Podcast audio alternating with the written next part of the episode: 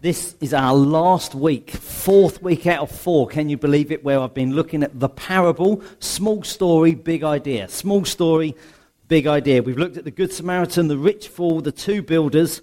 I'll be honest, I've felt undone by them. And um, we're, we're just going to do one more. It's almost like we can't take any more punches to the body. And then I'm going to be looking at a new series next week. But if you've got a Bible, Luke 18, I'm going to read five verses from 9 to 14. He told, this is Jesus, he told this parable to some who trusted in themselves that they were righteous and treated others with contempt. Two men went up into the temple to pray, one a Pharisee and the other a tax collector. The Pharisee, standing by himself, prayed thus. God, I thank you that I'm not like other men, extortioners, unjust, adulterers, or even like this tax collector. I fast twice a week. I give tithes of all that I get.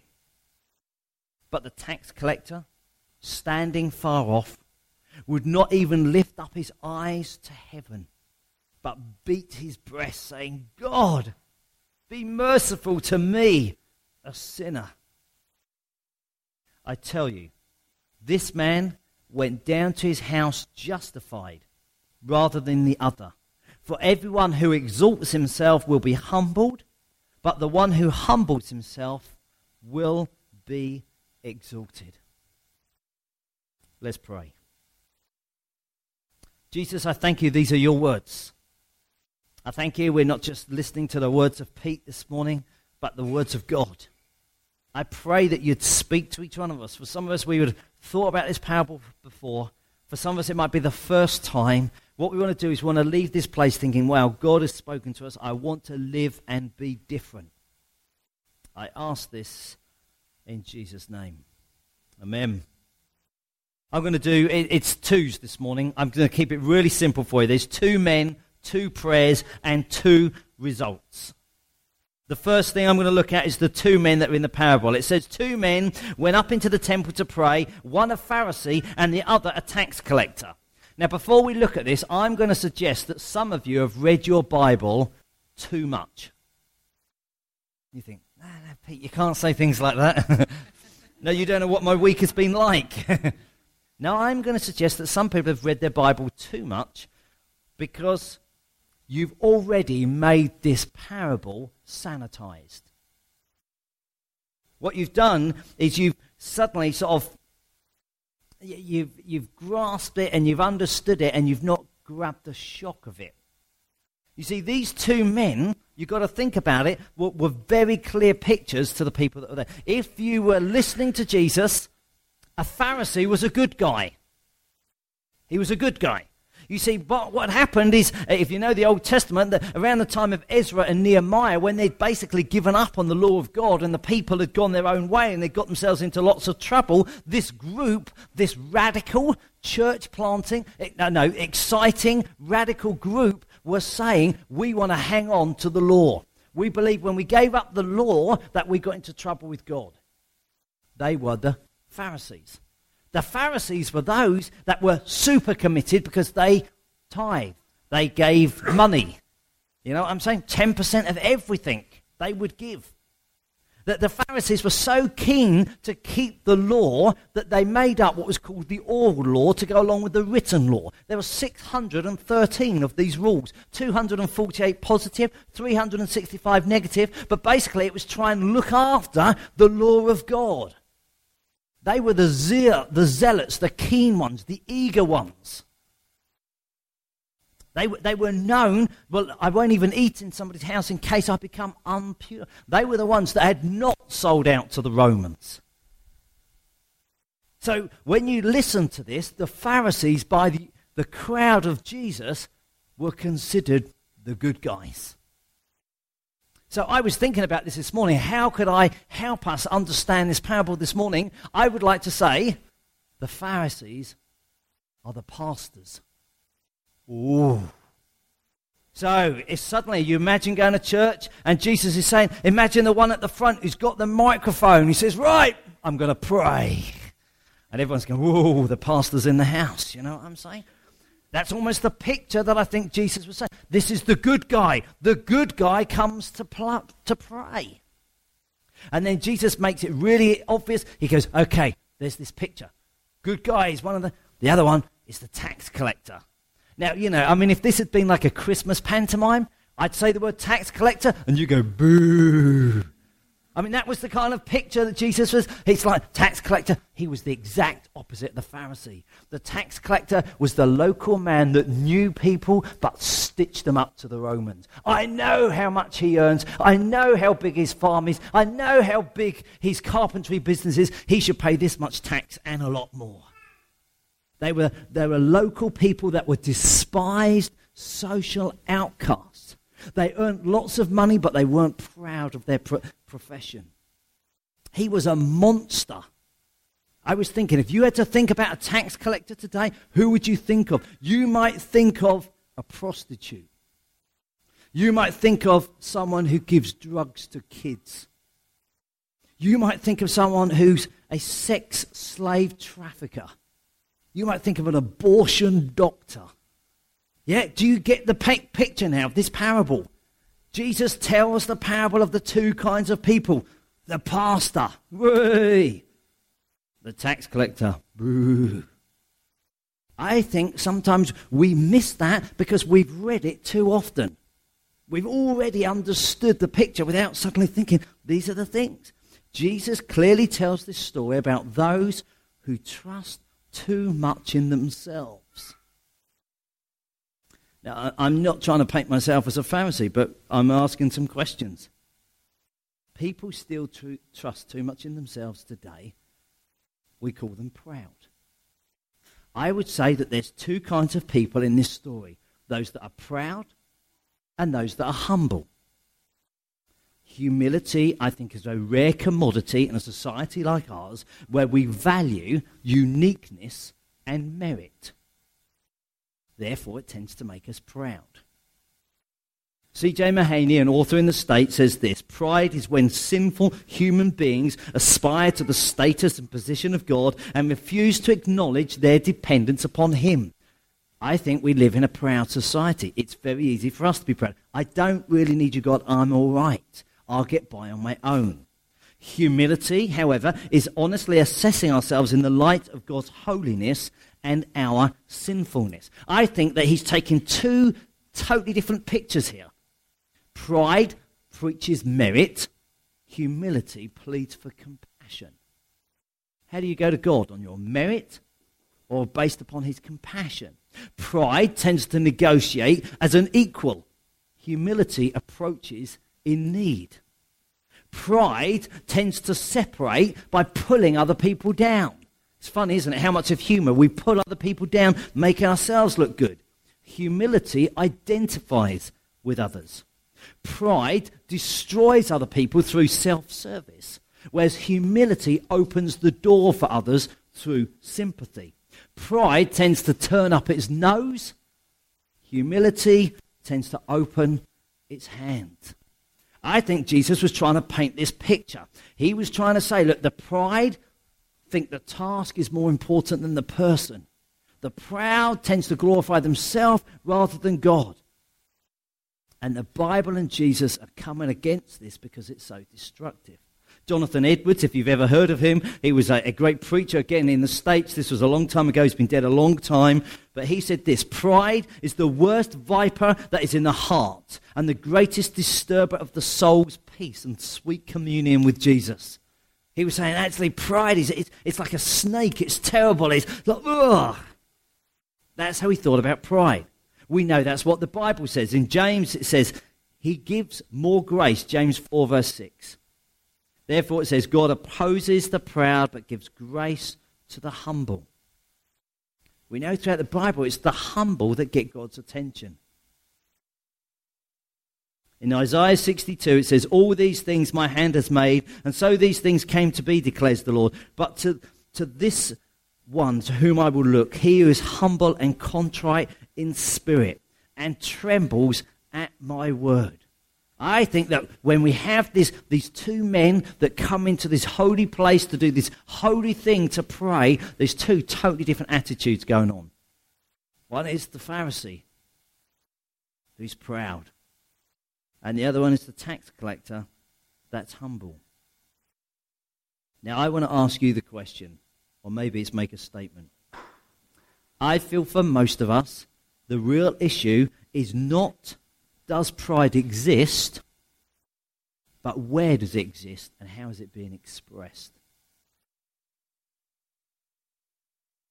John Stott, an English preacher, says this At every stage of our Christian development and in every sphere of our Christian discipleship, pride is the greatest enemy and humility our greatest friend. Pride is our greatest enemy and humility our greatest friend. We know, don't we, from Proverbs that pride goes before destruction and a haughty spirit before a fall. As I said, these are small stories with big ideas, aren't they? We can suddenly think Jesus is just telling us about a couple of guys that pray. Some of us, if we're really honest, think, well, I, have read about the parable of the persistent widow. I know it's a little bit about prayer. Actually, I think Jesus comes in and really challenges our heart. And I think, oh, God, you know, partly I, I think I feel I'm done even trying to preach this stuff, you know? Because I think, golly, I think, oh, am I proud? Well, of course I'm proud. Where am I proud? God, how are you revealing? How do I? I want to lovingly bring it to us.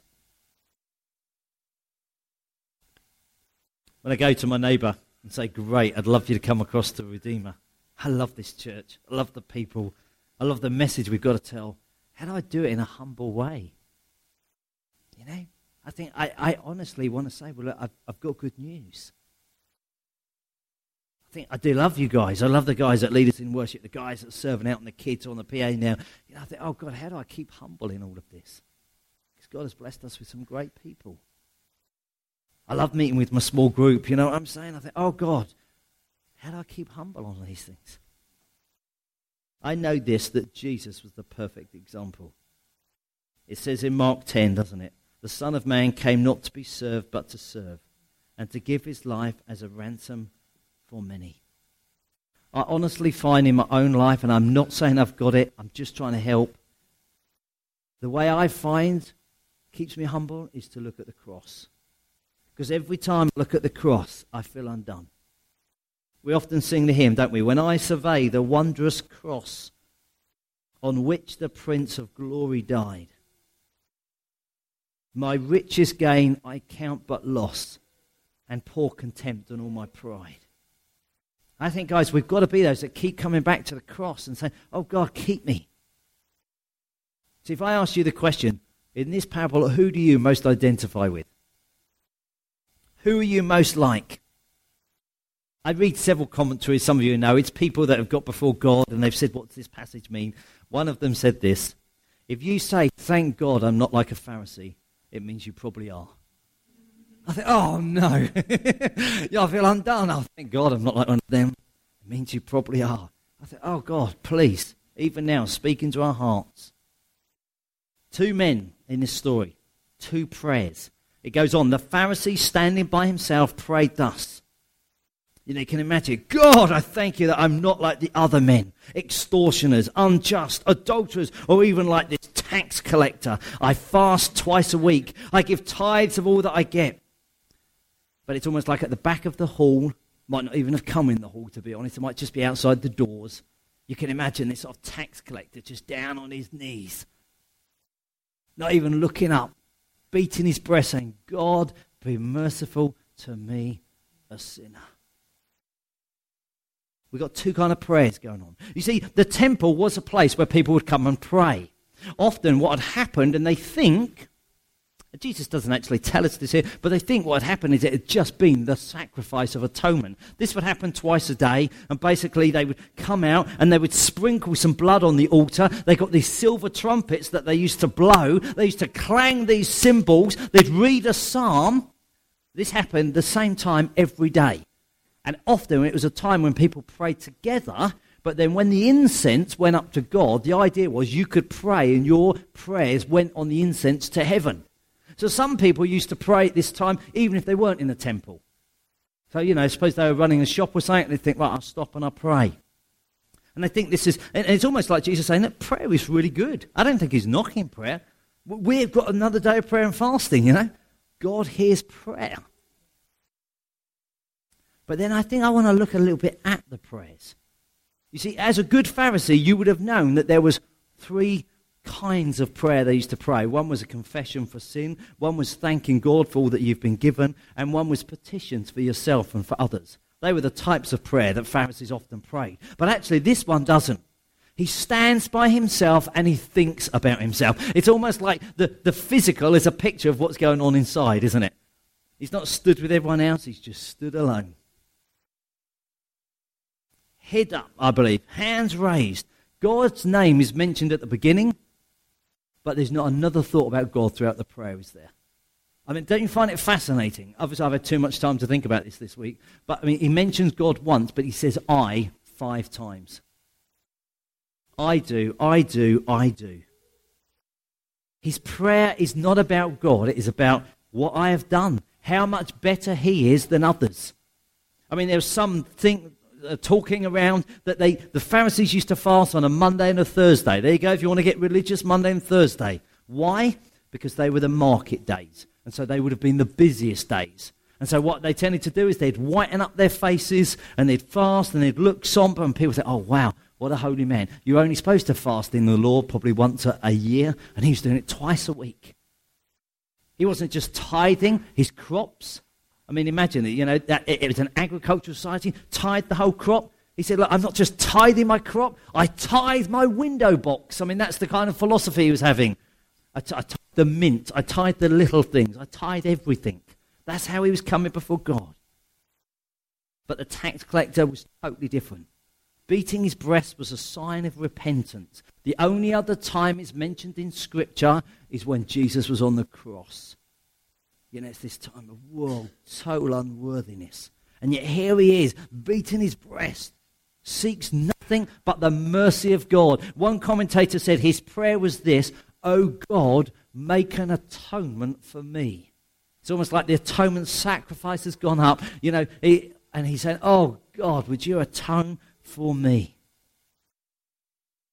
You see, I think this answers the question who do you trust? Who do you trust?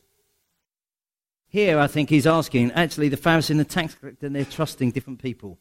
In fact, if you read on the next few verses in Luke, verse 15 to 17, Jesus says, Let the children come to me. It's like childlike faith. I'm modeling childlike faith. In fact, I think then he's got the rich ruler and he said that he was trusting in his money and instead he's got to trust in God.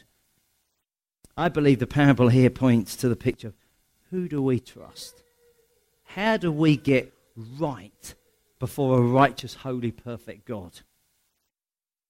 Mark Driscoll, some of you would have heard of him, who, who leads a church. I, uh, I read his sermon on it this week. He talks about God having work righteousness and gift righteousness. These two men in some respect, models of both of them. So the Pharisee is an example of work righteousness. Now, this is not just religious people. I'm sure if you went out into Ealing today and said to somebody, How do you think you're going to get to heaven? They'd say, Well, I think I'm a good person. So, what they really think is, I've worked my way to get into heaven.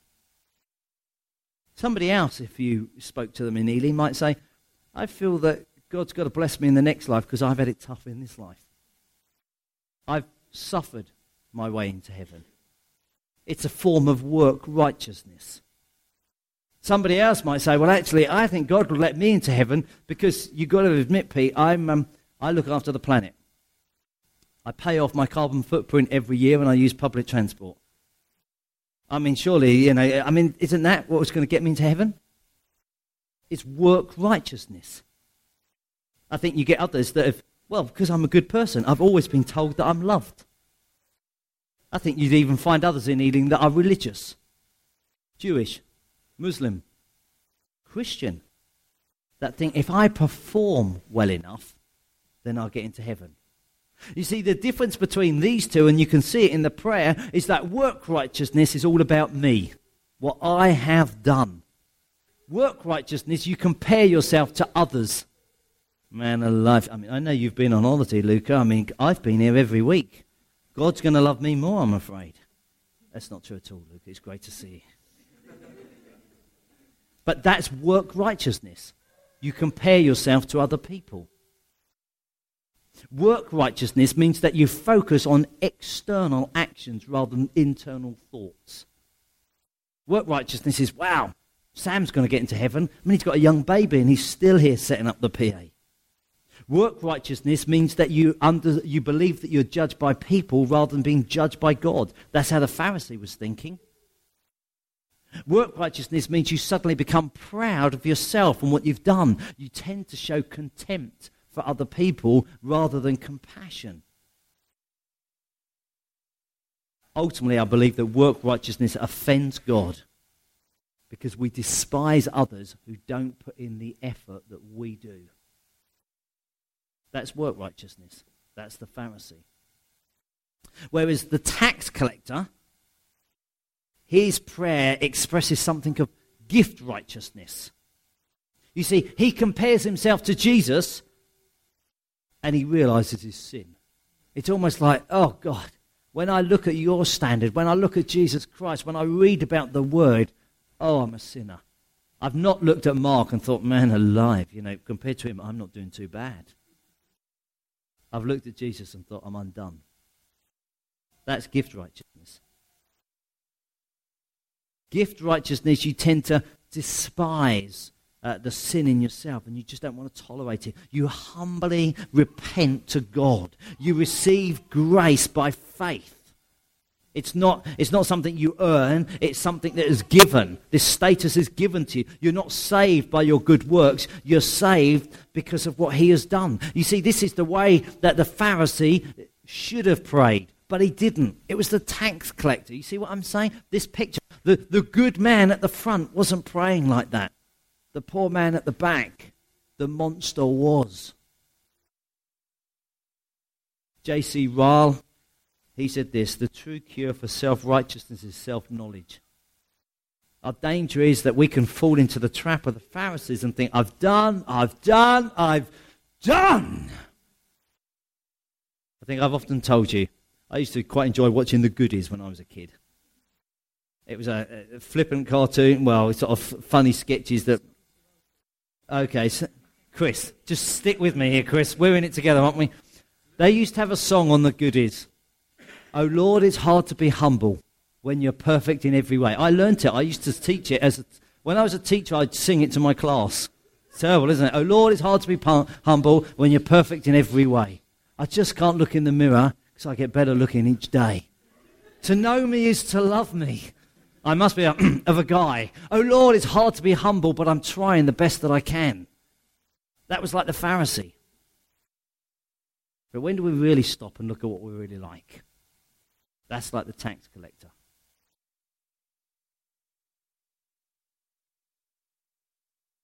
The righteous person is not the one who observes a particular code of ethics, but rather a person granted a special relationship of acceptance in the presence of God. I think this is what Jesus is driving at. That's what righteousness is. It's not, and, and please, I, I, I, I speak to myself before you. I think the danger can even become that we want to feel like we're, we're radical or we're reformed or we're, and we think, oh, we're the good guys. I don't want us to ever miss that we know God, that we've encountered God, that He's amongst us. You know what I'm saying? I don't want us ever even, we, we might think, oh, we don't get caught up in externals. It will be so easy, folks, to turn up here, uh, you know, and, and, and fake it I've had a bad week, but you know, if I flutter my eyelids and raise my hand, they'll all think I'm godly anyway. No, actually, surely what we've got to come and say, it's your mercy that makes me right. It's not what I'm trying to earn. You see, in the, the tax collector's utter spiritual bankruptcy, he cast himself upon the mercy of God. It says in Ephesians 2, it is by grace you have been saved. This not your own doing, it's the gift of God, not a result of works. No one can boast. I want to ask you the question Who do you most identify with? Who are you most like? The Pharisee or the tax collector? I think one came full of pride, the other one came in humility. One came declaring, I'm right with God through what I've done. The other one came asking for grace to cover their sin. This is the shock. I tell you this the two results. This man went down to his house justified. Jesus is speaking about the tax collector rather than the other. For everyone who exalts himself will be humbled, but the one who humbles himself will be exalted. Catch the shock of this, yeah? The pastor at the front who prays, and the guy at the back who sells drugs to kids. He cries out for mercy. This one says how well he's done. Jesus says, understand, this one goes home right, and this one doesn't. See, the holy man in the holy place doing the holy thing got nothing. He got exactly what he asked for. Nothing. He never asked God for anything. He came and told God how good he was. I, I, I, don't want to push it too far, but I think sin for Jesus is not about a broken law, but it's about a broken relationship with God. That's what sin is. And he'd come and said, Oh, mend this relationship. Forgive me. That's what the tax collector was asking for. Now, I believe that God wants to. The great news is if you come humbly and ask God for forgiveness, He will forgive you. It says in Psalm 103, verse 12, as far as the east is from the west, and we're not meant to try and work that distance out, and you know, don't Google it. Oh, what does it say? How far is that on Wikipedia? No, it's a picture, yeah? Far as the east is from the west, as far as you can imagine, further, he has removed our transgressions, our sin from us. Martin Luther used to call this the great exchange. He's taken all your filth and he's chucked it as far away as he can. And he's taken all the righteousness of Christ and he's stuck it upon you. If you come and humbly ask, that's what it's all about. It is not what you have done, it's what's been done for you. Listen to this. I might have to say it twice. God is not impressed with you, but He loves you. Because if He was impressed with you, you'd have to keep performing. Yeah? God is not impressed with you, but He loves you. Because if he was impressed with you, you'd have to keep performing. And I think what he's trying to say is actually, yeah, we do want to be those that do. I'm not against fasting. I'm not against giving. You know what I'm saying? If you want us to really p- prove that, I'll take the offering twice. I haven't got a problem with it. But actually, it comes out of this God loves me, I love him. I'm not trying to impress him. It's not a performance. It must never slip into that. So often we say the, the only difference between a rut and a grave is the depth. And the danger is the longer that we've done anything, whether it be reading our Bible, praying for the sick, it can just become a routine. And I think what he's trying to say is actually there's something about the mercy and the grace of God that should totally transform us. Two men, two prayers, two results. You've got the Pharisee and the tax collector. They're the two men. You've got the two prayers. One is a work of righteousness and one is a gift of righteousness. I think you've got two results. One is justified. That means standing right before God. That means acceptable.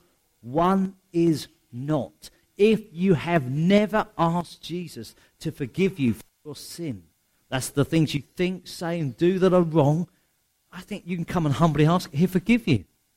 Don't try and earn your way to Him except that He loves you.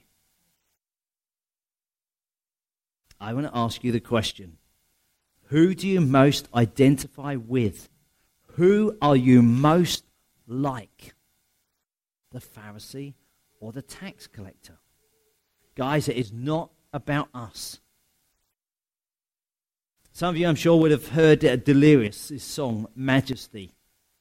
I'd like just to read it out to you because I feel it expresses almost my heart at the end of this challenge. And then I know Richard and the guys will lead us in a response.